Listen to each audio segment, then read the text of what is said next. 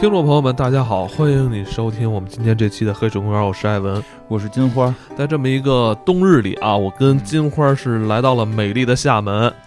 来厦门呢，其实有两件特别重要的事儿。嗯，呃，首先呢，就是来参加这次受邀参加咱们这个黑 shot 这个厦门短片周，短片周的这个期间里边，我们还非常有幸的见到了我们在厦门当地工作生活的。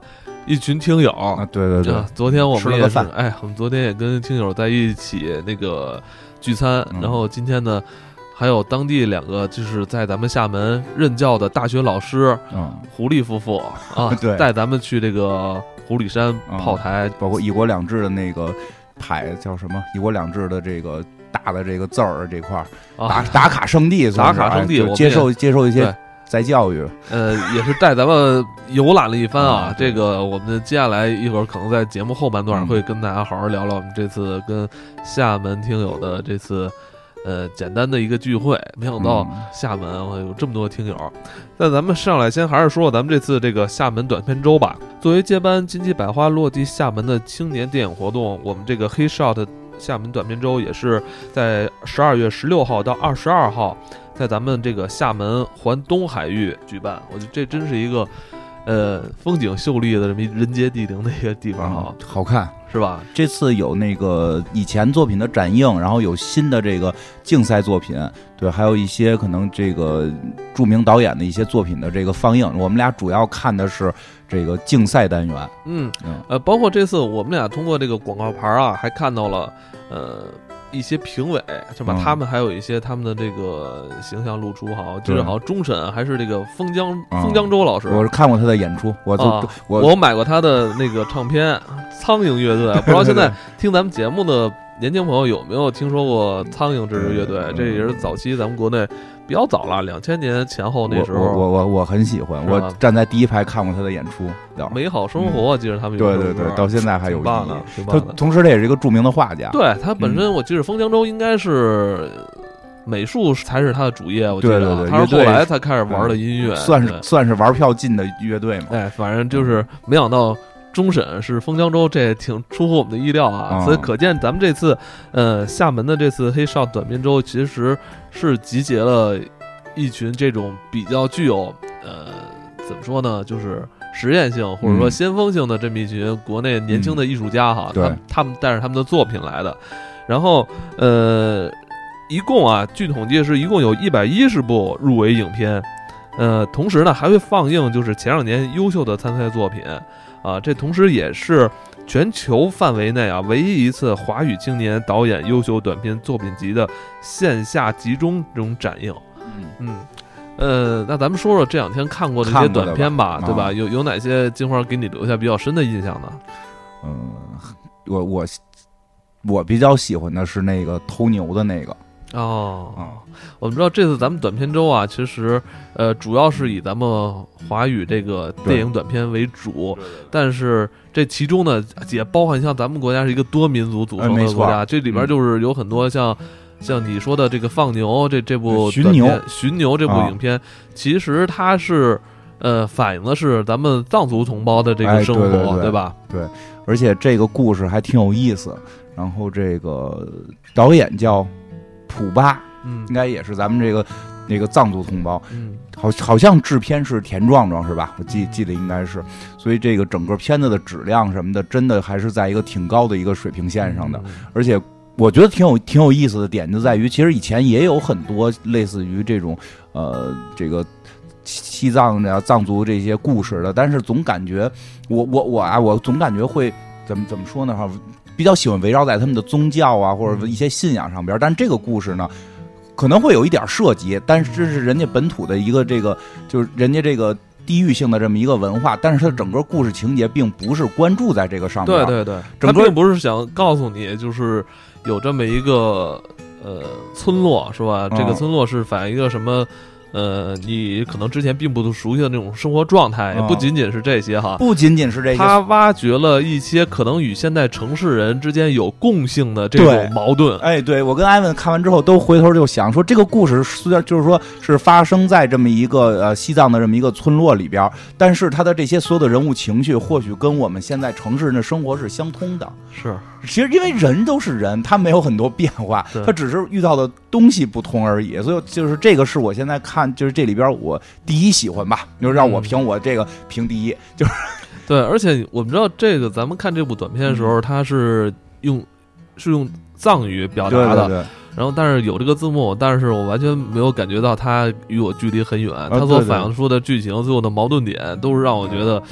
感感觉可以会心达到会心一笑这种感觉啊，虽然它它虽然它不是一个喜剧片啊，它它这个矛盾点抓的很有意思。对，它并不是一个搞笑片。它具体讲了一个什么内容呢？它应该就是讲的是有这么一个村落，是吧？其实这个村落呃也是在某些地方呃同步于咱们城市的这种这个现在有一些现代化科技，比如说。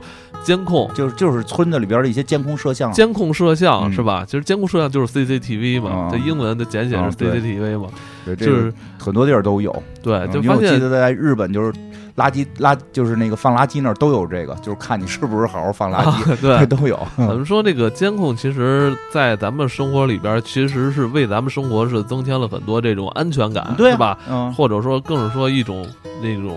便捷，因为它也是在服务于我们的这个社会。像公司丢点东西什么的，你一调监控都能查着。对，但是如果说监控走进了这个相对可能更加传统的这种乡镇的时候，那它是不是同样可以起到辅助我们的生活、辅助服务于我们？所以这个就是整个故事有意思的地方。大概讲讲吧，因为这个，呃，这个故事还挺好玩的。一上来，我觉得演的也挺好的。一上来是一个秃头大哥。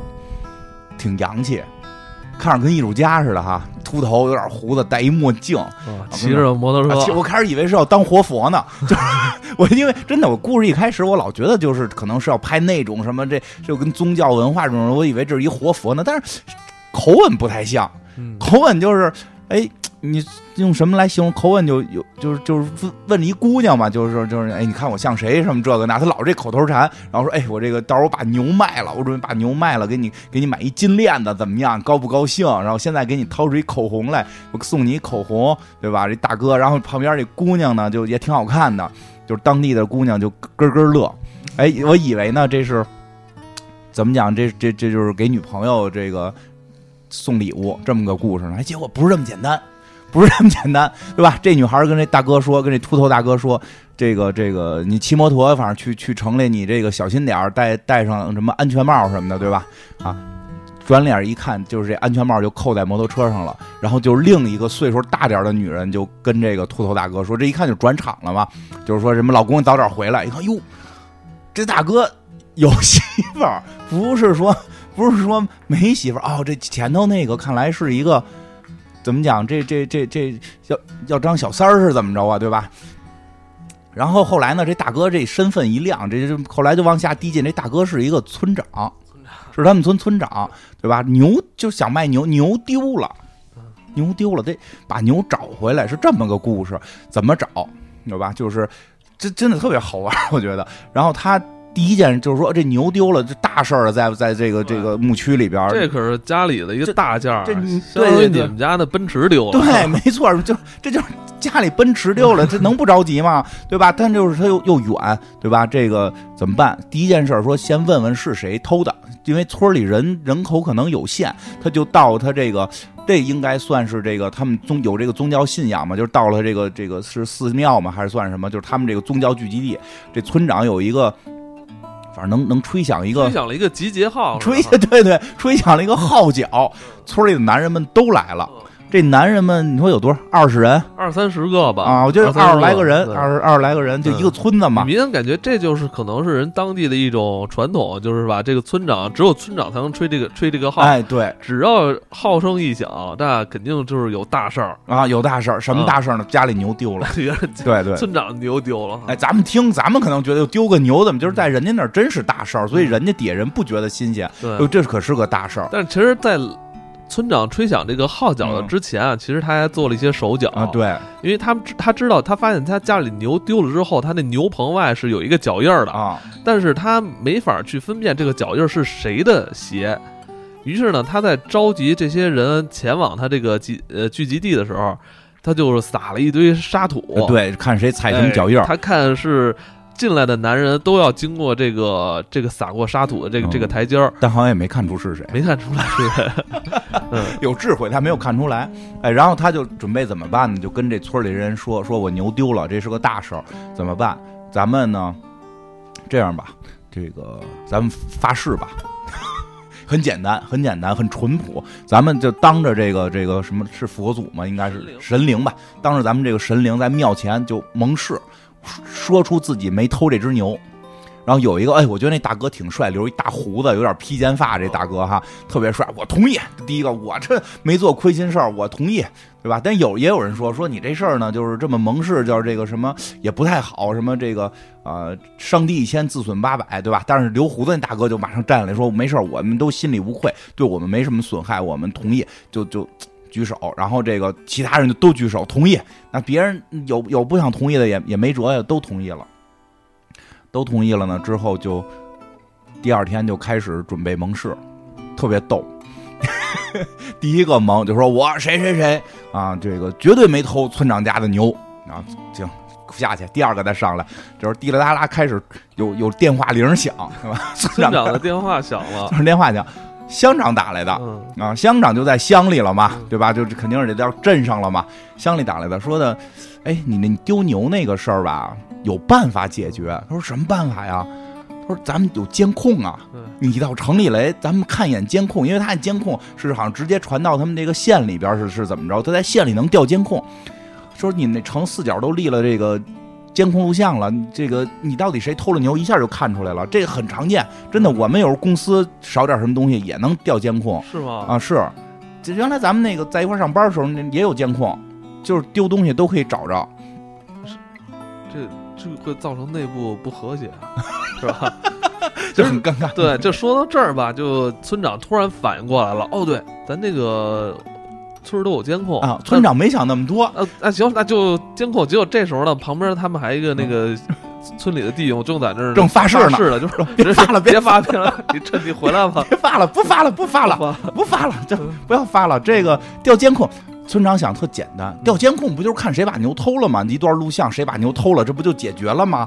对不对？然后就开始跟大家说说这事儿啊，简单了，咱们去村里调监控就就行了啊。这个谁去呢？我就留胡子那大哥就我去，就他挺积极的，特别积极，肯定不是他偷的，不知道是不是啊？我去，去吧。这大哥就去了。哎，这个去县里得有点时间。剩下这些男人们呢，就在这个老村长家里边围成一圈我觉得他这有些这个这个，真的就这情绪呢，既我们能体会到，但他又有好多一些是他当地民俗的，对吧？这个。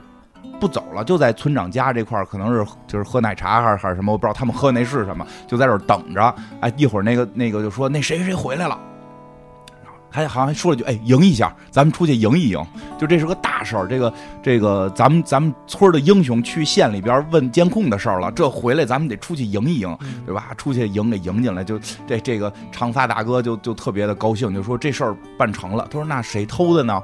就是现在还不知道，为什么呢？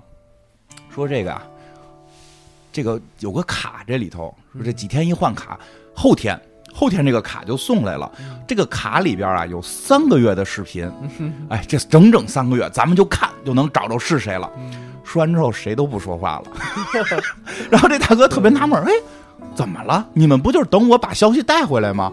现在等一天，明天、后天，我们只差一天就可以知道谁偷了牛了，你们怎么还不高兴了呢？大家都不知道为什么不高兴，就是我们看的时候也说，哎，为什么不高兴呢？对吧？这个时候，这个长发大哥在回家，又回家了嘛？回家一个姑娘问他，就是他媳妇儿问他说的，哎，你干嘛去了？一看这媳妇儿想起来了，他这媳妇儿就是开始村长要给人买金链的那个。我想，哦，对呀，村长是可能有点这监控是。就屋里没法监控，但是他肯定是监控着这个这个这个村子这个。他可以看到平时哎谁跟谁接触啊，是吧？哎呀，村长是有点担心了。嗯，村长有点担心了，那别人怎么回事呢？对吧？这可能这个不知道这长发大哥有没有事儿，他好像睡得还挺香，就睡了，说就说啊，明那个后天监控就来了，咱们能看三个月的视频，咔躺床上就睡了。他媳妇儿也有点毛，然后呢，包括其实这时候村长的老婆，对吧？第二天村长的老婆也也可能那个心里也打鼓，啊，跟另一大哥说说的，嗯哎，你明天承认一下牛是你偷的，嗯，我没偷啊。说你要不承认，咱们可得看三个月的视频，嗯 你想想，对吧？嗯，啊，那大哥是怎么说？那不行，我说我偷牛，在村里没法村混了。以后人家怎么看我，啊对吧？这个偷牛对于他们来说可能是这个顶天儿的这个大错大错你，偷的是生产力啊！嗯，你这你把人牛偷了，是谁对吧？谁耕地？你管村长是不是要卖了换链子？但是你偷了人家这个这个生产工具，这大事儿，这是。等于村长他媳妇儿也有好像也也怎么不知道怎么回事儿啊？这个时候村长往回往家走，村长也去见那个长发的那个那个长发小哥的媳妇儿了，反正也说这事儿，说这个事儿你我得想法解决，怎么着吧，对吧？这村长正往回走呢，有一人偷偷叫他，哎，过来，过来，过来，村长你下来聊。不要上上对 吧？对吧？他那个道儿特秘密，对得爬一小梯子，然后上一小土坡，然后怎么样就上去了。他可能这时候在避开那个监控，监控，对对对。然后呢，相我觉得有点接近这个傍晚的天儿哈。这这嗯这个叫村长这大哥呢，就把村长给叫到一山头，一看，我操，这村儿的男人们都站在那儿，嗯 站在一排，全全躲起来，都站在一排，说这儿肯定没监控。嗯说的那个怎么说来说，就是什么什么人总得活下去是吧？就大概这么一个，哎，事儿都发生了，总得活下去。然后大家互相看看，也根本没讨论，心照不宣，哎，对，对吧？心照不宣。那今天晚上，今天晚上啊，咱们这个村口见。到了夜里，到了夜里，这个女人们也不知道男人们为什么都要出去，男人们就心照不宣的在村口集合了。捣毁村里的这些监控摄像，对，那、村长因为他是个秃头嘛，通过那个影子能看出来的，剪影能看出来，都已经深夜了，他的剪影带着这个长发小哥，我特别问长发小哥也有事儿啊。那他自己回来还挺心挺大的，带着这哥几个就上去，全村的男人过去就把这监控录这个监控的这个，他是在一杆儿上边对杵的这个摄像头，嘎嘎晃晃咣给晃倒了。然后村长就就很激动，又带着人又去另一个山头，又又捣毁另一个监控摄像，对吧？到最后一个的时候，那个就拍的很有意思，最镜头镜头感特别好。最后一个的时候，所有人拿着那个手电筒，夜里嘛，拿手电筒晃那个摄像头，就往上看，晃这个摄像头，然后就开始拿东西砸他，然后最后把他踢倒，然后倒了之后，大家在旁边欢歌，欢歌跳舞，最后那场戏就是大家围着这个被被损坏的这个摄像头，就是大家在欢呼那个嗯雀跃，然后在跳舞，是吧？嗯，好像他过像过了年一样，是吧？是吧？对，然后故事到这儿就结束了，结束了，但是嗯你可以发现这里边他们到底有什么事儿没有讲出来，但其实看的人其实也都看懂了。，对，我觉得这个片子我觉得特别巧妙，就是很多事儿是靠他的这种呃剧情跟表演对。去传达给你的。对，而且就这些推进还都是嗯有点就是就跟您看你说的，它不搞笑，但是它很幽默，嗯，对吧？尤其那个蒙氏蒙着半截儿，一听有监控，别蒙了，别蒙了，就那个也挺有挺有意思的。哎，然后包括后来这个这个回来，这个这个哎，就是长发小哥对大家这个冷漠和纳闷儿，然后等到回头。镜头一转，他媳妇儿原来是村长的这个这个小女朋友的时候，你就会发现，哎，这村子啊，和大都这样，我 还挺有意思。嗯，所以这就是后来我跟金花看完之后，我就是我们俩在在想聊聊这片子，对。就是后来我发现就是，呃，开始说的是吧？这个监控录像，嗯当它进入到这个相对传统的一个村落的时候，如何影响到当地村民的这种生活状态？他们都没有想到说这个监控录像能录三个月，嗯能把我们的这些事儿都录下来。嗯他要是想得到，他可能就都是藏在那些录不到的死角。因为后来知道这东西能录之后，就就是就对吧？叫村长时候就藏在一个特别隐蔽的地儿叫，哎，过来过来，然后对吧？就是他们开始都没想过这个问题。就这个东西到底应不应该走进他们的生活啊是吧？对，感觉如果走进他们生活，是不是就打破了他们以往的这种生活方式或者说传统？对，你想最后就是所有的这些男人都站在山头的时候，大家都知道有事儿，嗯，都是什么事儿？嗯那肯定就是那个事儿。对吧？但是大家这个时候不互相追查，说，哎，到底你是不是跟我媳妇儿？花的不追查，其实就是有埋没这个秘密，就有一个潜规则，或者说有一片灰色地带，其实是嗯在这种社交关系中隐隐存在的。对，其实这个话题就会很成人。嗯小呃，到了成人的世界，可能真的难以分清纯黑跟纯白，会会有很多都是灰色地带，对吧？然后呢，他们原有已经有原有的方式了，比如我们原有的方式可以靠盟誓，其实大家都很怎么讲，都很这个这个淳朴，其实也可以解决他们要要解决的这些问题。对，但是呢，这个。当然，故事毕竟是故事啊，他的这个故事，他肯定有他的这个为了艺术创作嘛，啊对它要特别的把村长是吧？村说白了就是村长外边有人，村长他老婆外边好也有人，啊，对，是吧？都有人好像村长他老婆人还外边人不是一个，是吧？是吧？但是我会发现，这个好像他们的这个家庭还是没有什么问题，啊是吧？大家好像还能和谐的在一起生活哈。对，其实其实他并不是简单的想表达是不是一个呃这种监控录像该进这么一个这个藏族的村子，其实这这就是不是他想表嗯，表达的东西，他只用这个形式来去，我觉得来是去讨论一些新鲜这种新产生的这种科技、新产生的这种技术跟事物。进入这些其实对这个事物还不够了解的人群的状态，所以有时候刚才也说，我会觉得其实即使我们城市人也会面对这样。其实互联网，我觉得对我们来讲就是一个类似于在这个故事里监控录像。其实当它刚诞生的时候，我们也不知道它到底是什么，它会有什么风险，它会有什么好处，其实都不知道。然后就进入了我们的生活，然后现在就就跟今天咱们聊天说的似的，感觉有些人就已经是活在网络上了。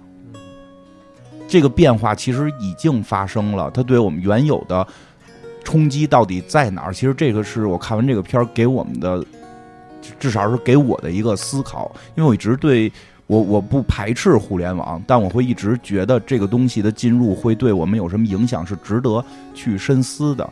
呃，这次短片中其实它呃每天的环节是循环播放的，啊然后呃我们俩一开始是想找一些可能这种类似于这种剧剧情片嗯来、来去重点看一看，但是呢，它这一个比如一个下午三个小时里边，它会各种类型的短片全都是放在一轮儿，然后一轮播放分几组，对，啊。所以就是我我们俩在看的时候，可能呃一个下午可能只看到了可能两三个故事故事片，然后两三个纪录片，然后两三个动画片，对，呃，但这其中呢，可能嗯、呃有一些比较有特色的这个纪录片吧，也是吸引了我们俩的眼球啊，啊比如像这个。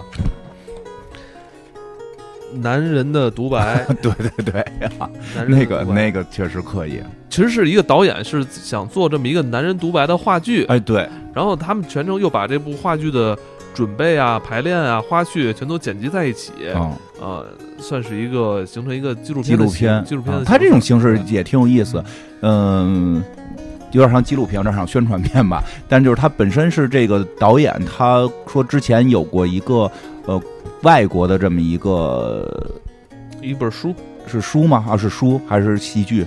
反正是一个关于女性的独白是，对吧？那个就是他用女性的那个这个不太方便说的这个词儿来很直白的这个表达，叫什么什么独白。然后他就想做一个男性的，因为说女性的那个实际上是在讲一些嗯。关于家庭暴力的一些问题，从女性的角度出发，然后呢，这个导演想从男性的角度出发，也去讲一讲说的这个家庭暴力里边有些这个男性的这种视角吧，嗯、但是挺有意思的。他除了会去讲家庭暴力的这部分视角，也讲了讲其实本身男性的一些话题。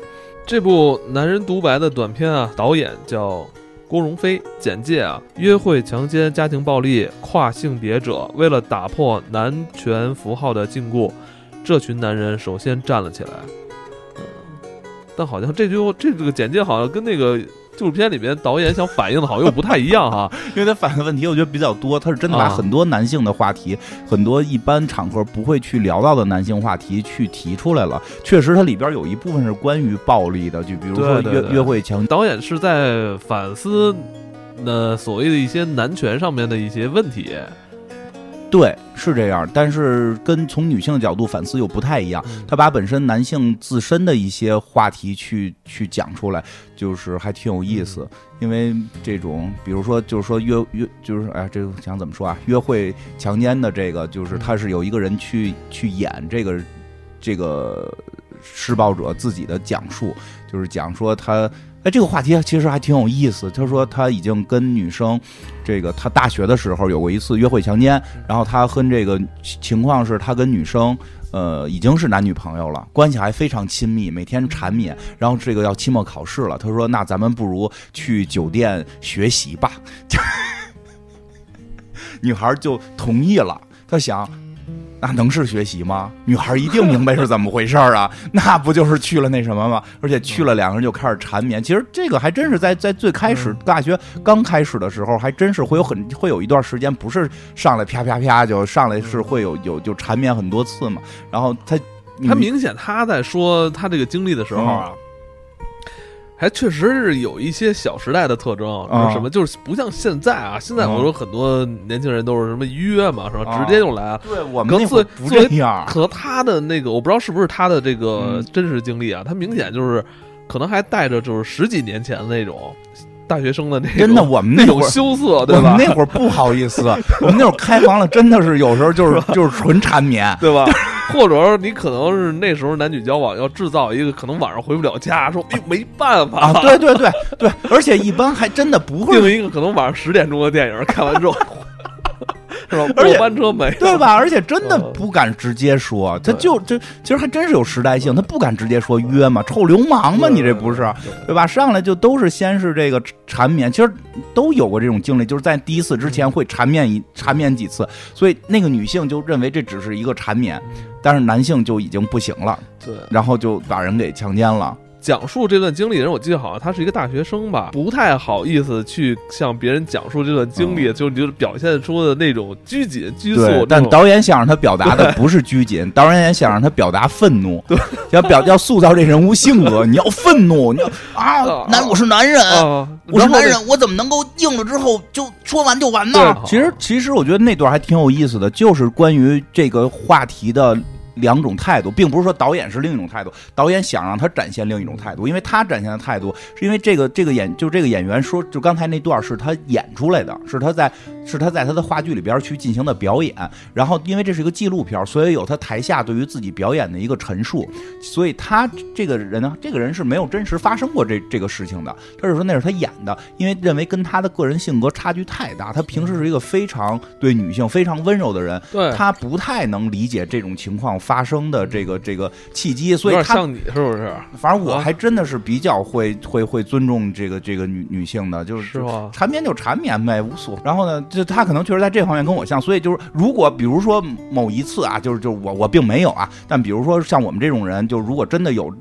比如什么脑脑袋被撞了，突然出现过这么一次情况，如果让我们复述的话，一定是特别愧疚，觉得这这是这是这是天底下最不该做的事情，这这个这这就是这么去表达。但是呢，那个这个这个片子的导演呢，他想让这个演员不这么表达，他想让这个演员表达一些啊、另一种男性的看法，就是就是我他妈已经跟你说开房了，我我我理解里开房就是代表可以睡，然后现在就是你还不让我睡，你是不是有有问题？他让他想让这个他想让去表达这种情绪。但是那个男男生都表达不出来，因为他不是那种性格，对，所以他其实就是想从想从这个角度去去表达这个男性会有那种想法，那种想法是怎么来的？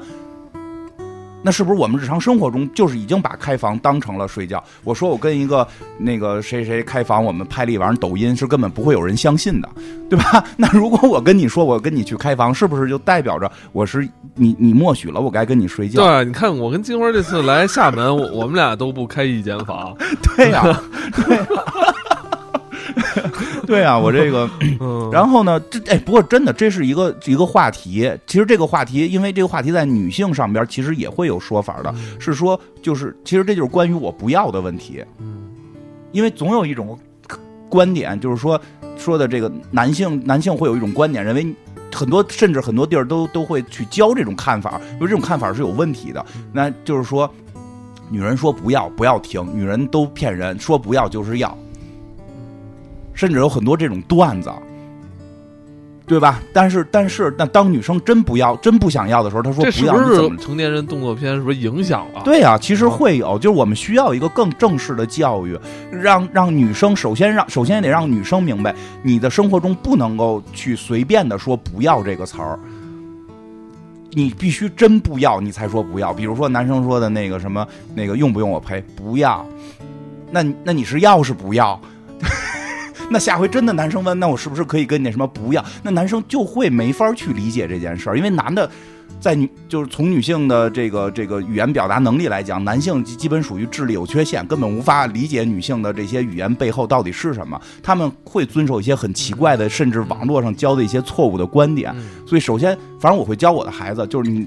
跟男生交往的时候，不要就是不要，要就是要。你需要男生陪，你就告诉他，我需要你留在这里陪伴我。如果你说不要，那就是真不要，不要玩心眼儿，因为未来真的有一天出现问题，说不要的时候，可能对方没法理解你。狼来，对，对于男生也是，你不能听信网上那些胡说八道的这些东西。其实这这里边是有一种怎么说呢？嗯，在在。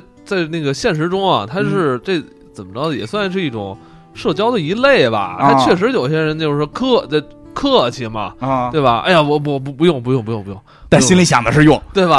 对吧？就是他有时候是不是这个客气跟什么他就给混淆了的？对，因为很难分辨，所以这个是就是就是从刚才那个你说说那个男生演的那那段里边引申出来的一个话题，对，所以就是。就是就是就是这个这问题可能出在这儿呃，包括其实在这个片子里边还，呃，怎么说呢？还展现了一些那个跨性别啊，怎么说？这个叫跨装癖、跨性别者。跨性别那个人算，那个人看那个人按他那个片子里的设定，我觉得应该算异装癖。异装癖，因为他是喜欢男人还是喜欢女人呢？好像是喜欢女人。他喜欢，他是一个男人，但是他喜欢女人，但同时他有穿着女性服装的这个，对，就像我一样跨性别拉拉，就是 我真的，我认真的说，由于我的身体管理能力不好，就就是我我我穿女装很难看，要不然我肯定会穿的。你喜欢穿吗？我还挺喜欢的，但但是但是但是但是因为我会因为好看会选择穿，但我这个身材我穿什么都不好看，所以我不穿。你只能穿五千多块钱一件的奢侈品的那种。我他妈今天才知道，他一直穿的那个破帽衫，他妈的值五千块钱！我操，那会儿买的吗？真的吗？前前天咱们讲我那会儿最疯狂的时候买的啊，买过好多，买过一些这种东西。你这样衣服其实现在要放闲鱼，还是能卖卖出去价的，是吧？不，即使二手也行吧？应该不会了吧？这不是品牌不太好。哦，对对，嗯。如果抛开是品牌的话，其实还是有这个二手残值还是可以的哈。嗯，为什么突然讨论这个话题？那那会儿了，现在哪有钱买啊？我都好几年没买过衣服了。是您他妈花五千块钱买一件帽衫的话，您是好几年也不应该再买了。我他妈穿五十块钱的，操，我能买他妈一百件。嗯，来吧。咱们这个，呃，就是其实我觉得那个短片啊，我觉得，呃，如果后期，嗯，大家可以有渠道再找来看看的话，其实。我觉得在当下还是挺有意义的，挺有意义。其实值得大家思考，男性、女性可能都值得去思考这个问题。这种美好的社会一定是靠男性、女性共同去建设的嘛？对，而且他同时也提到了就是男性的这个异地问题啊，对，特别可爱。我觉得那段就上来说，那咱们这是一个什么阳痿互助小组，能不能用异地呀？听着洋气点儿。你异地吗？对吧？哪个男人没异地过？我觉得很真实，因为现在互联网不都是一个小时起吗？嗯，对吧？一一说就是一个小时起，就是我的天哪，就对吧？十十八厘米一小时起，太你们是人吗？就太恐怖了，对吧？但是里边确实讨论到这个男性的话题，还挺有意思，所以我就觉得那个那个亦庄的那个人，他只是他并不是一个。就他应该还是一个喜欢异性的，因为他也有这个问题嘛。嗯而且他本身有异装，他又有这个问题的时候就更尴尬，他就总会说别人就会问你，你是个男人吗？哎，其实真的很多这种符号，不光是异地的问题。嗯我有时候我我会我会翘小手指，嗯，我就是尤其是拿东西的时候，小手指不是因为你那个跟腱有问题吗？也不是，我从小就翘。嗯这我不知道这是不是基因问题，因为我认识一个还就是一个山东的朋友，就是特别阳刚的那种，他也翘。所以有的时候跟人出出去玩翘小手指，人就说你说哎，你看金花你你娘，然后那个人就总会替 站出来替我出头，这怎么了？兰花指怎么了？哦，你同事是吧？不是以前朋友，对吧？就是你看你有时候东西就这哎这这是个习惯还是个什么？嗯就是小手指可能会翘起来，这有时候就会被认为不男性。哦然后这个更甭提说有某一次异地了，对吧？这里边讲了若干种异地的情况，说有哎，真是男人这点太难了。说第一个第一个人说，而且他最终就是认为这个不是一个什么特别大的问题，因为最终所有男人他都会在生命的某一刻，是吧？或者晚些时候，或者早些时候都会遭遇到。对，所以特别有意思。第一个人不就说嘛，说就是我一直特正常，嗯然后有一回遇见一姑娘上来啪的扒我衣服。啊，啊！我这他干了我干的事儿，我不知道我该干什么了，哦然后我完了，而且他不是，关键是这姑娘还说了一句话，嗯说什么什么。呃，什么？你是我什么见过的什么最好的啊这第二个啊，这第第二个个，，第一个是他嗯女的女孩把男孩衣服扒了，嗯男孩不知所措，所以就不行了。然后最后那个女孩撂了一句话，说就这样还出来玩呢。然后，然后这个第二个是说我跟他正好相反，我特别棒。然后结果那女孩说我你你是我一这生一生中遇到的最棒的。第二回都不知道怎么更棒了，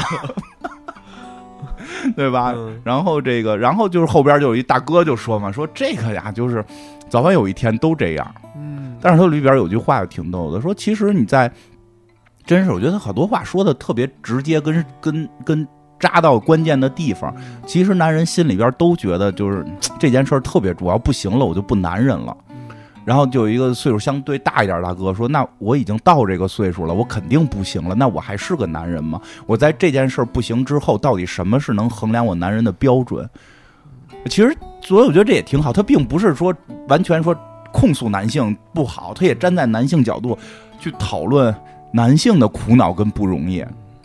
我觉得这个事儿啊没必要太苦恼。这个生物的这个演，这个生物的这个规，这个怎么着生长规律是吧？而且而且真的规律不用到到那个岁数就不用太担心。我想在这儿就是还得替老东家打个广告，你就是叮当快药上该买药买药。嗯因为我在那会儿上班的时候说说这什么事儿，我在那会儿上班有一个有一个，我应该是叫，我觉得还是叫人叫人叫人老先生吧，就是这个这个老先生老师叫老跟你一。块儿做直播的，对对对，是不是是不是？我是叫人大哥合不太合适吧？叫人叔叔也不太对，嗯对吧？这个老师吧，嗯老师跟我讲过，说的在他说的啊，不一定是真的啊，我这都是道听途说。嗯说在日本，上班族什么的，不也不让，就反正很多这种这个单身男性也好，怎么男性也好，都会带一个这个蓝色小药丸儿，都会带。然后说为什么？他说的万一有艳遇呢？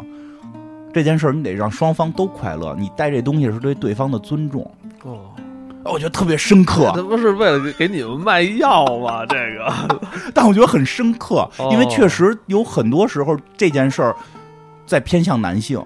嗯在偏向男性，我这个这我都不知道在节目里这么说合不合适。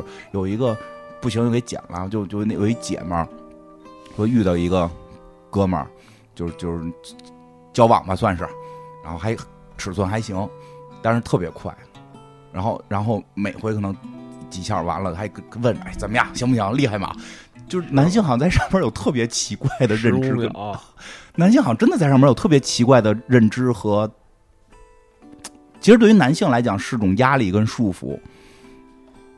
我觉得这个片子特别有意思，你可以去反思这个问题。有时候这个压力还挺大的，而我们学心理的时候说这件事儿，这件事儿出现异地是百分之九十左右的是心理因素影响，而不是气质性影响。嗯就就这种心理因素影响是是非常严重的，就就可能真的会导致出现很多问题。嗯嗯，所以这个角度还挺有意思。这个片子，对他其实这部片子啊就是，呃，一开始那个导演一上来说，嗯他是根据国外的一本那个畅销书《嗯阴道独白》来去，呃，看看了之后觉得嗯有一些这种想法，然后他认为那本书是站在女性立场去控诉男性的这种这种不好的这种这种行为吧。然后他就是作为一个男性的嗯，立场出发，他觉得男性首先来说也应该去自己去自省，自省，所以我觉得还是对。这个出发点还是因为对，真的这个出发点特别好，因为如果你被控诉之后，你一定第一反应是反驳，嗯而他的反应是从我们的出发点，我们看我们到底为什么有这些奇怪的想法，我们男性为什么会有这些愚蠢的行为，对吧？其实这种自省反而会对更深刻一些。同时，我觉得这部片子，呃，格局吧，也是感觉还是比较大气的。嗯。短片周里边还有一部短片，其实嗯。给我们俩留下很深刻印象的，嗯，叫《荒蛮之地》。对，嗯。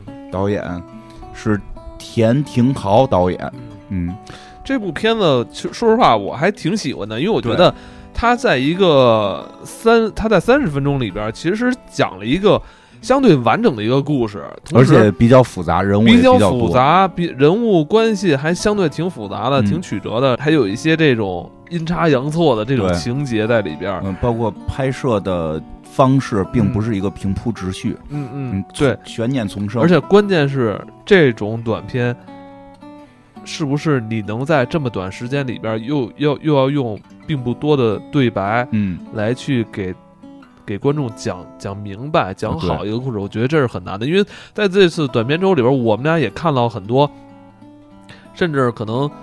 旁白啊，什么嗯那种解释啊，比画面还要多的那种短片，就感觉嗯他好像是借用图片嗯来去讲，给你讲一个事儿，而不是说用镜头语言来去给你表达一个故事。我觉得这个片子的镜头语言非常好，非常呃感觉是，嗯，相对成比较成熟的那种作品了啊。对对对，而且更关键的是，它不是说只是炫个技，嗯，里边确实还有他想表达的一些社会的这些嗯。这种叫什么这个这个想表达的东西吧，因为它是里边讲的是一个在一个这个偏远山区，然后里边涉及到一个人物是一个留守儿童，哎，对，留个一个留守儿童犯罪的这么一个故事。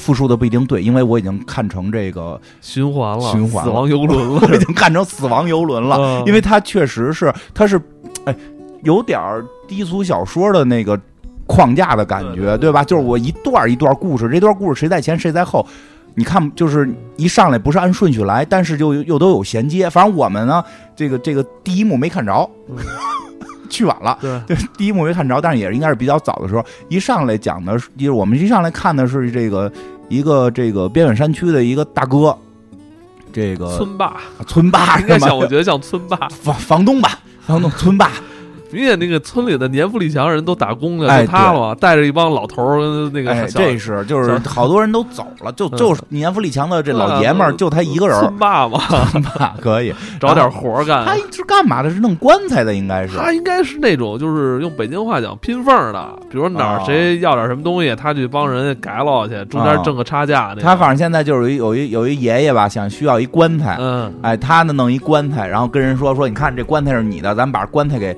抬走吧。这时候棺材动了一下，嗯我操，这帮人一下就害怕了，我说这要闹其他老鬼啊人就有点害怕了，闹鬼啊！嗯他不不吝啊，说拿着一鸡过来给囊死了，然后拿鸡血往地下一泼，说的这个升官发财升，官发财，这吧？啊这这见棺材就是升官发财，好大好事儿，走吧，搬着走吧。于是他们就搬着这棺材出去了。出去之后就得挨个的给红包啊，给完红包之后点烟。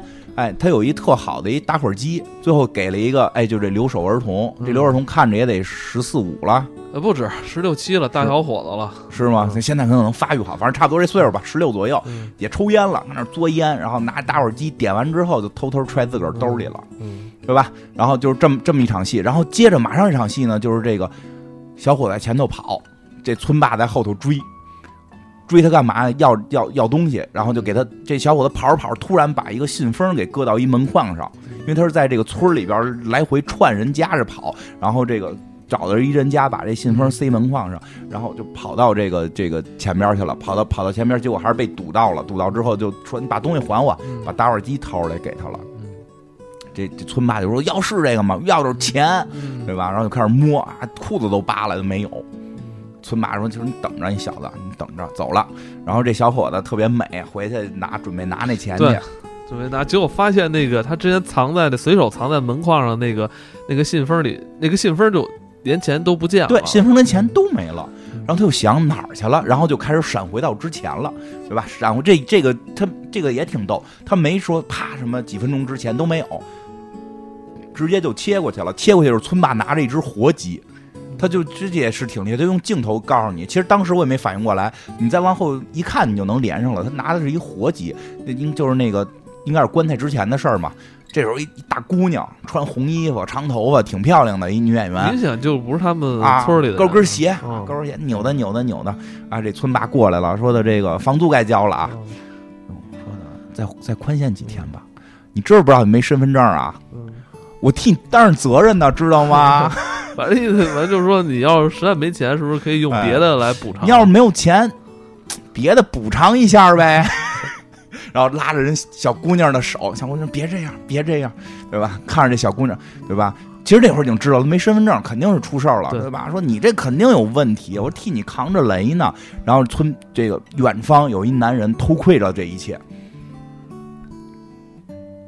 这男人呢是这个女的的媳妇儿，这个这个爷们儿媳妇儿的是这女的的爷们儿，也可能是姐弟，也可能你这么理解也可以。然后就这女的就回家了，一看就是跟人那儿租的房嘛，租的小破房嘛。一回家呢，就给这个这男的打针。扎针儿，屁股上打针。啊。对，然后男的说不行，咱们得走了，咱得走了。这村里出事儿了，咱们得走。然后这个这个说哪儿哪儿有一矿什么怎么样？然后这女的就是说从他身上从男的身上翻出把枪来。说这这东西你怎么又自个儿拿着呀？不是说我看着吗？我都搁小盒里了，你还自个儿拿走？说不行，这必须必须得走，干完这一票这个那个的。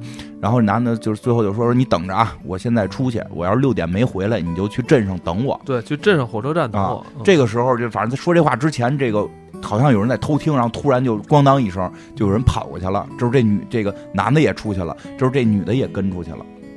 这女的跟出去往前一走。哎，看，就是一个门框上掉下一沓钱来。这女的给捡走，把这钱就给捡走了。这男的干嘛去了呢？这男的呀，去这个偷钱去了。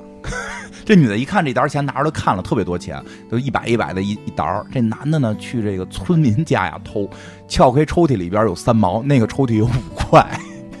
那村很穷，然后呢，哎，就这个时候呢。这听见这屋外好多人来了，说：“哎，这个棺材马上就好了，从我这儿把棺材拿走吧。”然后这个正好就明显就续在哎，就续上我们开始看那剧情了。这大哥就就那怎么办？没地儿逃了，就钻棺材里了，在棺材里还动了一下，所以就有了开头棺材动一下那个梗。然后呢，他就被给那棺材好像挺沉的，举不开，他只能横向挪。但是呢，这个这个他在里边是开不开这棺材的，这棺材又被装在汽车上了。这个时候就又闪回回来了，回到那个小男孩，回到那小男孩想，哦，这钱是不是让他们偷了？就也不知道为什么这么想，反正他就有这好像感悟到了。这个时候呢，这这个这个这个红衣女人已经觉见势不妙，拿了钱了，见势不妙，拿着行李就走了，就就往非常慌张的往村外走。这小男孩就跟远处跟着，然后呢，这个这村霸呢开着车，这车上装着棺材，棺材里是这个。被扎针的这个拿着手枪这爷们儿，嗯啊，然后这个广播里说啊是全这个全国有多少在外打工的人员留守儿童的犯罪率在什么升高，这是一个新新兴的问题，这个被社会关注。其实就是那个孩子就是留守儿童。对，其实这个是这个短片，我觉得明显就是很成熟的这个处理方法啊，他用这个。这个剧情里边，这个主角开这个汽车，然后听收音机，这这么一套很自然的行为，然后把这些信息给放出来了。对，你就能找他是个留守儿童，因为之前也说过，说你爸你妈不在家，那你爸你妈不在家，你也不知道是不是串门去了。但是这个广播一下就影射到那孩子就是留守儿童，留守儿童我也不知道要干嘛，是要睡这姑娘啊，还是还是要要要偷这钱，弄不明白，反正就跟着这女的。这女的一看他跟着就着就就害怕呀，就跑啊。穿着大高跟鞋，老高就十厘米，咣咣在街上跑，咵，让车给怼了。这车呢，就是村霸开的。村霸开的车，这车的后边的棺材里边装的就是这个女孩的特别亲密的这个男男人。男人，嗯。然后呢，然后这个村霸呢，一一慌就开着车先跑了。对，然后这个这个冲突矛盾点就几人几个人的这个冲突矛盾点就聚聚集在一起，最后引发了这场事故。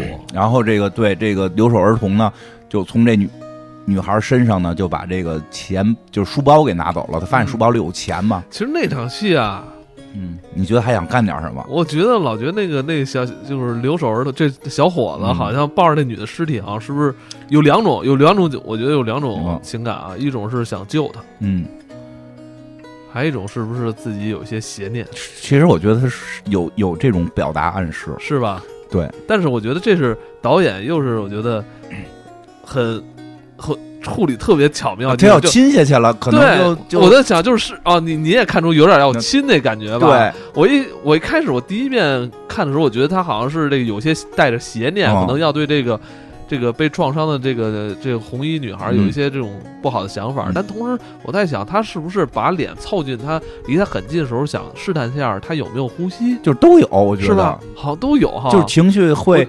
很很复杂，复杂的情绪、复杂这种表现，反而更加贴近于生活。所以他犹豫了，什么也没干。对，这个时候村霸又开车回来了，他就跑了。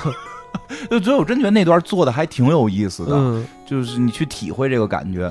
然后呢，这个村霸呢就把这女的给搁上车了，开走了。这小孩揣着这包呢，就是你说他要干嘛去？他是要揭发犯罪吗？我觉得这留守儿童就是还是闲吧。没，你说他也没事儿干，也没人看他，也没人管他，哎，是不是？他就天天就是干点这偷鸡摸狗，哎弄点钱花，然后或者什么的哪儿有点什么新鲜事儿，自己凑凑热闹。哎，然后呢，就这这这个小孩就追这车，但是暗地里追啊。这村霸呢，把这女的呢给给拉到了一个荒山野岭，给埋了。嗯这小男孩呢，就是从后头呢，就就是追踪的时候被发现了，嗯也被村霸给打了。在这么折腾一一通上边呢，那棺材盖儿呢也开了，对吧？这里边的这个拿枪的这个人也出来了。这拿枪这一看就应该就是逃亡的人。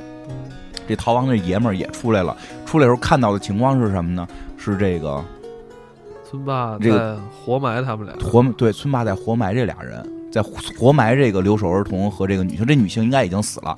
女性应该是已经死了，然后这个留守儿童呢是这个也被村霸给打晕之后扔到了这个坑里边，准备准备灭口准备活埋，对灭口，然后还把这个还跟这个小孩说说你怎么那么他妈的这个没叫什么就是损阴德，连他妈死人的钱都偷，因为那女的已经被撞死了嘛，这小孩拿了那个女人的包嘛，说连女连死人东西都偷，你这他妈太没道德了，太说他杀的人他还好意思说别人，把那包拿着就给烧了。扔那火堆里，扔火，堆里，因为他想毁灭各种证据嘛。嗯这小男孩就说钱在里边呢，对，对，堵着嘴说钱钱，对吧？嗯然后一看我钱都烧着了，这男的就特别生气所以你说这个电影就是。感觉是不是咱们之前看到那些就是韩国的那种黑色电影是吧？阴差阳错，到最后你发现就是自己给自己埋一坑是吧啊？对，然后呢，就拿这板锹打这小孩儿。嗯这个时候，这个这个谁出来了？就这个这个逃亡的这个男人出来了。然后一看自己就上来先把这这个村霸给揍了，嗯然后一看自己心爱的女人死了，就特别的生气。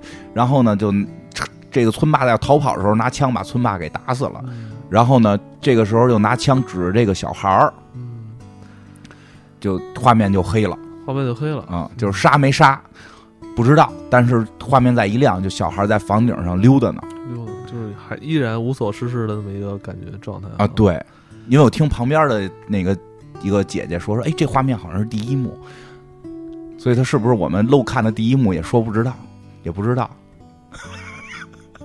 但是这不重要，它到底这个都不重要，但是它整个这个后边这个这个所有的这个时间线的这个调整，跟这个嗯就时间线的这个控制，然后剧情的控制和每个人物，其实每个人物性格全都立起来了，对，没有什么，这整场戏三十分钟里边没有什么台词，没有背景，没有台词，但是你好像看到了很多背景跟台词，对对对对。对吧？那个女人跟那个男人到底是情侣也好，是姐姐姐弟也好，嗯。不重要，但他们是一个关系非常亲密亲的密关系一对儿。对。男人可能还有病，是是是是是打他妈胰岛素啊，还是打毒品，还是打治什么的艾滋病什么的，这也不知道。你明显他的这个有枪，然后嗯。自己打针，对，再加上他们没有身份证，哎，其实就表达了他们是这种穷途末路的感觉了。他对于这三十分钟要表达的这个人物的情绪已经足而且他这些信息是一点一点一点给观众的，所以你观众就会觉得就是特别容易就吸收到他们这些信息，嗯。而且让这个两个角色特别丰满。同时，村霸跟这个留守儿童的戏呢，也是一点一点一点告诉告告诉你，通过他们的性格以及他们的肢体语言来告诉你，对。他们在这个村里村落里边是一个什么状态，生活状态，嗯。也都也都告诉给你了。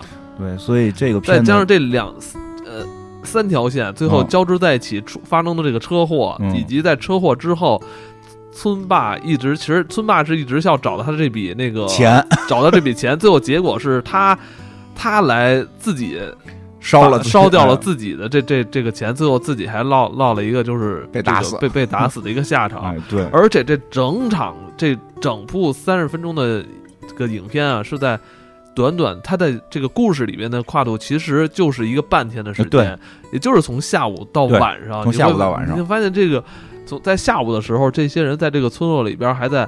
呃，安然安然啊无恙安然无恙，这个各自的生活，嗯结果就是这样的阴错阳差，最后嗯导致了在午夜时分的时候，这几个人就几乎都死掉了。对，所以真的是 感觉控制力很强，这个导演。哎，所以你看，最后应了也中国老话，啊多行不义必自毙，对对对吧？大的社会背背景下，他反映了一个留守儿童在在村落里边的一个这种中这种状态，是吧？引发了这么一场悲剧。其实你说他抱着女孩那场戏，其实当时那个就是，我觉得那场戏就是一定是设计过的，嗯。因为其实当时那个村霸撞完女生，他可以直接把女生搁到车上就就走掉，然后那笔钱可以说是掉路掉到路边，有很多处理方式，但他一定需要这个男孩去抱这个女性的这场戏，嗯。而且是那个穿着红衣服，这个这个还挺好看的。其实他也是不是也是，呃，在这个镜头下表现了留守儿童对于外界这种诱惑跟刺激的时候他的这种反应。对，而且包括他也是，他是个年轻人，他到岁数了，村里没有女女女孩子，村里是没有，村里好像只有他一个孩子。其实十六七岁那时候的年纪，就是是最是人的一生中可能男性最冲动的一段时间。是的，其实就会这个东西，这个东西实际上对人性是有很大压抑的。这种，因为村里没有其他的女孩子，她她她的生活，你说她不对，她偷东西不对，那她生活能怎么样？对吧？其实这是这是就是在反映这么一个问题，他确实不该不该偷东西，这一定是错的。但是我们要看看到环境到底是怎么去影响的。对，所以，所以它并不是说只是设置设置了一个留守儿童这么一个形象、一个符号，它不是一个简单的符号。这个人是活的，他的甚至用一些他的肢体动作或者用他的一些表达，他去传达出了这个这个留守儿童背后很多思考的东西是在里边的。对，包括村霸这个角色啊，也是反映出这种小人物的这种嘴脸。他啊，他其实他本身来说，他不是一个坏人，对他其实他身上这些这些这些毛病问题，嗯其实你说他这种这种可能也是一个算是一个无业青年那么一个状态，是吧？嗯在村落里边，只能是靠做点这种呃。这种所谓的这种拼缝的这这种嗯讨个生计是吧？糊弄糊弄村里的老老 老人，老人小孩，老人，我觉得他可能都没给那些老人钱，就一根烟就打发了，是吧？有可能欺负欺负这帮那个小孩小孩啊是吧？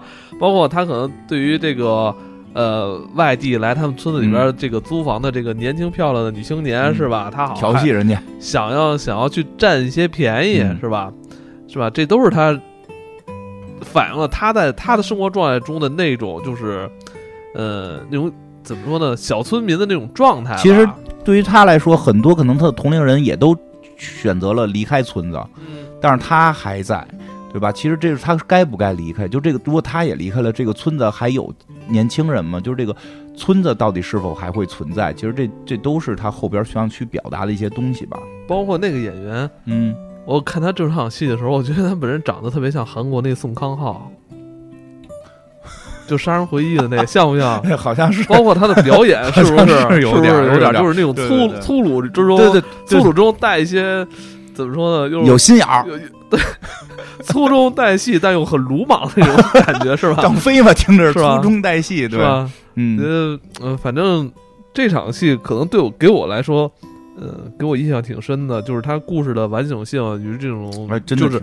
这种语镜头语言这种巧妙，包括这几个演员，其实就四个这这嗯主要演员来说，他们每人身上带出的那种戏，嗯，我感觉我感也挺好看，对我我感觉非常完整，我感觉非常非常完整。我觉得他是在三十分钟里边，其实说说实话，嗯，嗯，挺不容易的，把把这么一一一个故事当然讲得有范儿很很精彩，很对精彩。我觉得我觉得嗯用用用用用简单的说叫有范儿，特别有范儿。嗯这这个这个戏是特别有范儿。刚才讲到那三部，可能是嗯我们可能记忆最深的啊啊这三部。其实还有一些电影，呃，我觉得概念还是嗯抛出的不错的，甚至嗯我觉得让我也之前注意到了一些可能。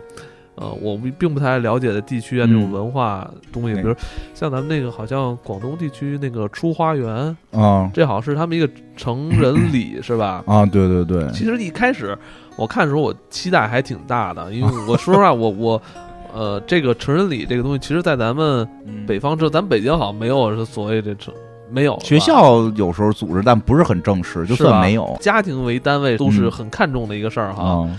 呃，但是那个故事可能，我觉得可能处理上可能有点问题，后来可能让我觉得可能。那小孩儿干嘛呢那种那种冲突，那种可能那种事，对那种就是事件的冲突，可能爆发的还不够强烈哈。嗯，对我也不是太喜欢那个，但我觉得得他抓这个点还是挺好的。对对对就是，嗯，那个小孩儿有我有点不太，就是熊孩子，我觉得有点儿。我觉得父母也挺不容易的，就有点。但我觉得他前半部其实处理都挺好，但最后的那、那种矛盾没没有点有点儿激激起来哈。对嗯嗯，我觉得还有其实还有个昨天咱们看那个片子，我觉得不那个有点意思啊。姐姐，嗯，姐姐啊那个其实倒是那个倒是真有的聊。嗯那个我是觉得聊两简单聊两句吧。就那片子其实就是讲一个那个七八岁的女孩儿上学了，然后她那个妈妈怀孕了，然后这个要是给她生个妹妹，嗯然后就是她就突然觉得家里边都不不关注他了，嗯因为确实妈妈的很多做法也在会说说的我不能再陪你睡了，你不能你要长大了我要陪妹妹睡，嗯然后甚至就是说她考了一百分儿，最后给妈妈看，妈妈也都不太关注。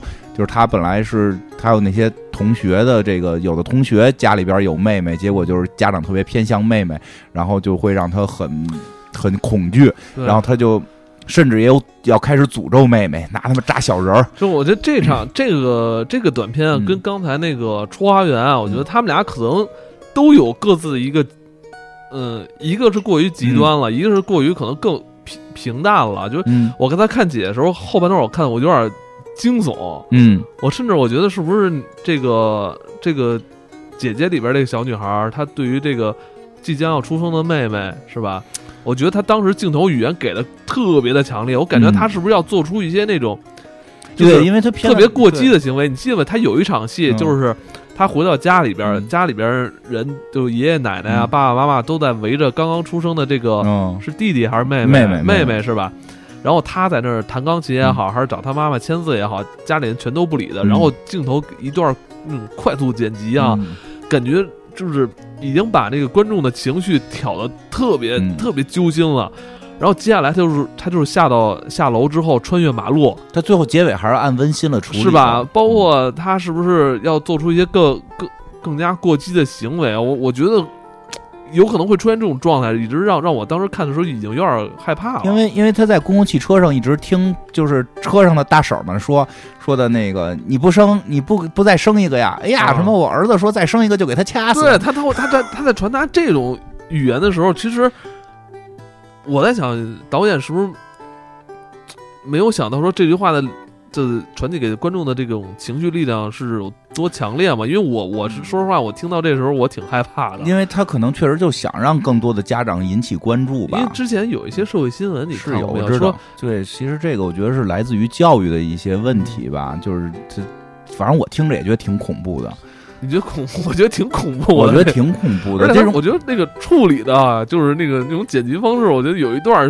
真是让我觉得挺对恐怖的。就是我会觉得整个这部戏的，因为最后这部戏的最后落下去是很温馨的，就是就是妈妈还是爱这个孩子的，然后妈妈也跟孩子说了，就是生妹妹的一个关键原因，因为这这个跟跟确实跟我生二胎当时这个这个他妈妈的理由是完全一样的，啊，就是说，就妈妈是说说这个孩子不是生给我们的，是生给你的，因为父母总会离去。但是他在之前跟他孩子的那种行为，我觉得有点过于冷酷了。对，他是有点是导演想把这个冲突给做起来。我觉得，但是我觉得有点做太过了吧？对甚至我觉得有点不太像，就是咱们现在有孩子说，你真能说 做到那份儿，什么孩子给你递上那卷子，什么你都啊无所谓什么的。因为孩子，因为那个孩子我觉得这后来导演导演可能真的是可能一胎二胎都都还没有要过小孩儿的那种。对，就是他是有点太过于的刻意去制造这个矛盾。其实可以会，如果他有这个体会，会更生活化一点，会处理的好。比如就是说，因为他里边这个孩子，因为我跟看来跟艾文说呢，这孩子考一百分，家长签完字就没说什么，其实这个是很正常的。嗯后来这个孩子为了引起父母的注意，特意考了一六十多。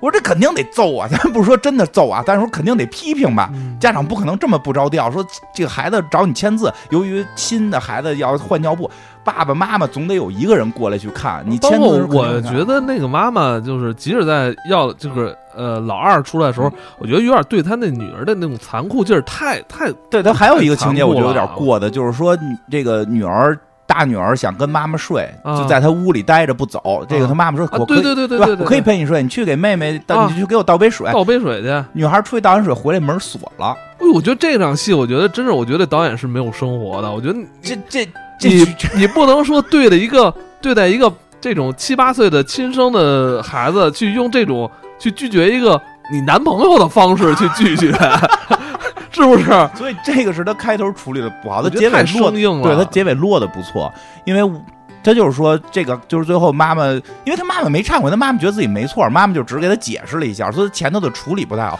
所以他最后就是说，他那个故事里边，嗯妈妈不也是在道歉嘛？嗯说说那个我也是第一，什么？他说什么啊，就这句话是最不爱听的，啊就是我也是第一次当妈妈什么的，不都是第你这不是第二次了吗？对啊，我觉得，我觉得是，我觉得有可能是导演他没，嗯因为他确实可能在这块儿嗯他没有没有经历过，对，可能只是看了那个什么《请回答一九八八对，》我我觉得是他这么处理父母跟嗯女儿之间的关系。但就是今儿下午我也不说，嗯其实那个那个孩子，别管男孩儿女孩儿，就是对于妈妈的依赖以及妈妈对他的依赖，其实不是说那么快哦，我现在有二胎了，我就对老大完全拒那么拒绝、嗯那么抗拒。我觉得完全是不不因为我觉得可能导演，我觉得啊，可能导演或许这个故事原先是设置成第二个孩子是男孩儿，嗯但这样的话又把男女冲突去过于强调了，对就他可能秉他就跟他本来想表达主题不一样了。因为我知道有些家庭可能过于重男轻女的情况下会出现类似这种情况，但如果一般很少见两个都是说是这这这这种就是这种情况，就是片子里展现这种情况，其实并不太常见。对更多的时候是心理因素，并不是妈妈真把女儿锁在门外。我觉得那场戏让我感觉那场戏我他妈觉得我我跟你讲那场戏，我就他妈想拿那杯子啐那门，给那门啐了。我要是那孩子，我就把门给对，啐了。所以为什么后来我觉得那女孩就是就是冲下楼，然后嗯穿过马路的时候，有可能会造成一个特别大的悲剧呢？嗯操！我就就就那块儿我看看挺那个还还最好还好是个这个团圆的结局。妈妈就是说这个，但是理由我觉得确实是是有道理，因为这个也是最早我跟我我们家孩子没有出现这种这么严重的这种对于妹妹这种这种情，就是这种不喜欢的情况，确实从一开始就会跟他说的很明白，嗯说的爸爸妈妈总会去世，你会很孤独，就是。你可能会结婚，可能会不结婚，对吧？但是就是说，你会少一份亲情，因为我们这代都是独生子女。我现在岁数越大，我越来越觉得我是缺一份感情的，甚至这份亲情，我可能会尝试在爱情里去获取，结果发现并不是我想得到的。可能我需要的是一个姐姐，需要的或者是一个。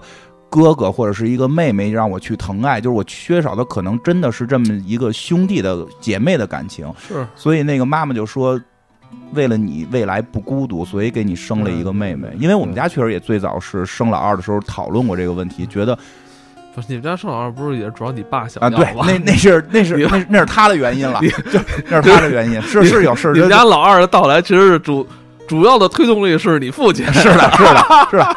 但是这个这个任务下达之后，我们讨论过这个话题，认为哦对于对于老大最大就是对于嗯也不是说对于老大，对于两个孩子最大好处是未来会有个伴儿，而且真的不能骗孩子，让孩子去去倒杯水给人锁锁外头。那个太生硬。但反而相反，你看他这个做的有点过，但相反之，但之前那个《出花园》啊也是描写十七八岁青年，嗯感觉那部戏又没有什么戏剧冲突。啊，他又没有一个这个父母说的给你弄一特过的事儿。我觉得他爸爸还挺窝囊的，他爸爸过得特惨，我就特别同情他爸爸。他妈妈要给他出判员，把他爸爸的什么奖状都他妈 啊给给他妈换地儿。他爸他爸说：“我在家里连个这么点地儿都没有吗？对吧？”其实我觉得，对于大家在尝试的去拍这种短片，而且我还挺震惊的，好多是有这个片尾，绝大部分片儿的片尾不是说就仨人四个人，对。真的都是一个团队。对，他是现在好像是有些这个这个制片厂在特意的就专门的在做这些在培养，我觉得这些年轻导演参与了这种比赛，一定会成长，然后成长起来就会越做越好，对对吧？对。这个反正看的我我们都想参加了，咱们也可以再说说咱们自己的事儿，是吧？哦可以。这个，因为这次我跟金花来厦门待的时间不长啊，嗯。两三天时间，呃，没有想过说什么这个咱们的见面会。我说因为时间太仓促了，我们就说能不能就是临时组个简单的饭局，啊来个四四五六七八个人 是吧？最多了，我觉得也就是嗯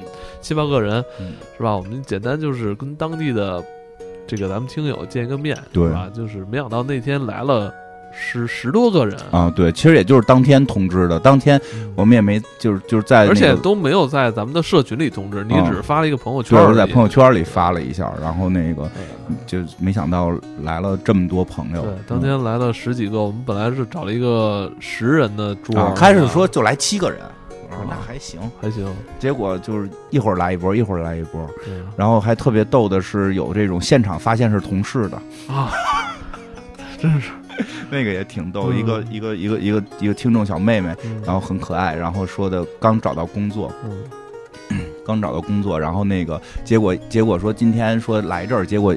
那个一看大家从哪儿来，哟，都是怎么都是从我工作的，我我他还没去那个地儿上班呢，他可能周一就要去那个地儿上班了，他发现都是从那个大楼来的，一打听都是都是那个企业的，嗯，都是那个企业的。然后更逗的是，那个企业来的这些朋友一打听，我说那你们是一个公司吗？说的其实也不是一个公司，只是我们正好今天都在这个公司。呃，好，他们公司呃是。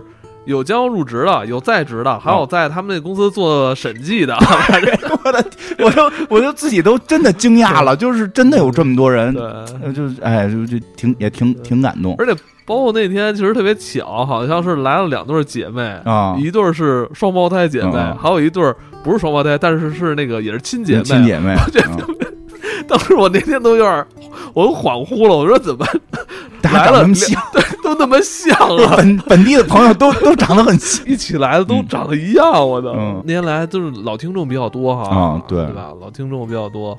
然后我现在就唯唯一就是有点困惑的是，我不记得谁谁叫什么。我也我也对不太上，我能对上一两个，就对上两个，可能对对不。上。还有那个耽误人谈恋爱的，对吧？我们都吃完了，都准备那个该交钱了，有人啊过来特意帮我们分钱的。